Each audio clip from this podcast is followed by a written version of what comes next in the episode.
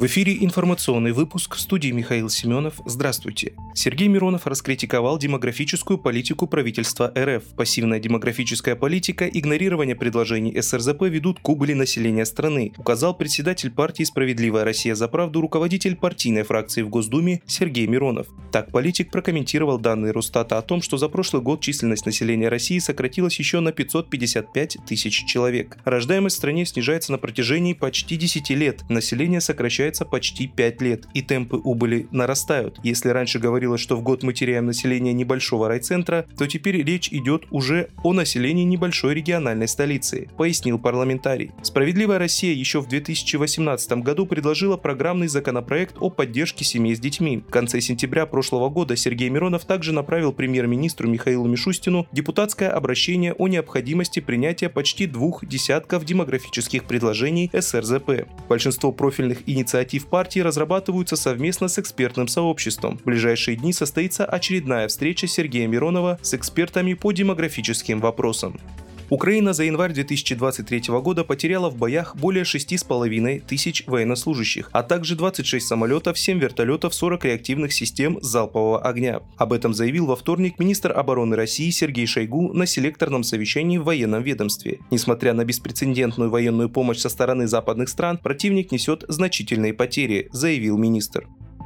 В результате землетрясения в Турции погиб один россиянин. Об этом сообщает ТАСС со ссылкой на российские оперативные службы. Разрушительное землетрясение магнитудой семь целых восемь десятых балла произошло в Турции в понедельник. Его эпицентр находился в тридцати семи километрах от турецкого города Газиантеп. Подземные толчки также ощущались в Сирии. По последним данным, число погибших увеличилось до трёх тысяч трёхсот восьмидесяти одного человека. Ранения получили более двадцати тысяч человек. В Турции объявлен общенациональный траур, который продлится до двенадцатого февраля. По информации сирийского Минздрава, жертвами стихии стали восемьсот двенадцать человек, более полутора тысяч пострадали. Российские спасатели прибыли в Турцию и Сирию для оказания помощи.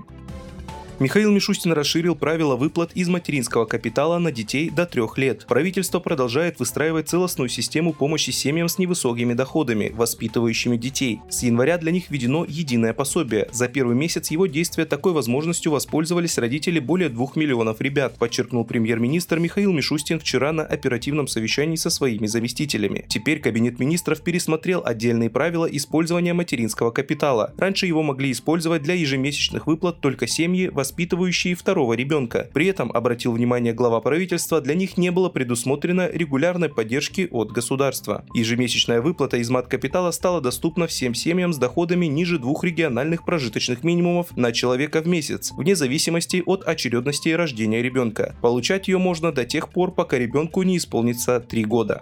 Вы слушали информационный выпуск. Оставайтесь на Справедливом радио.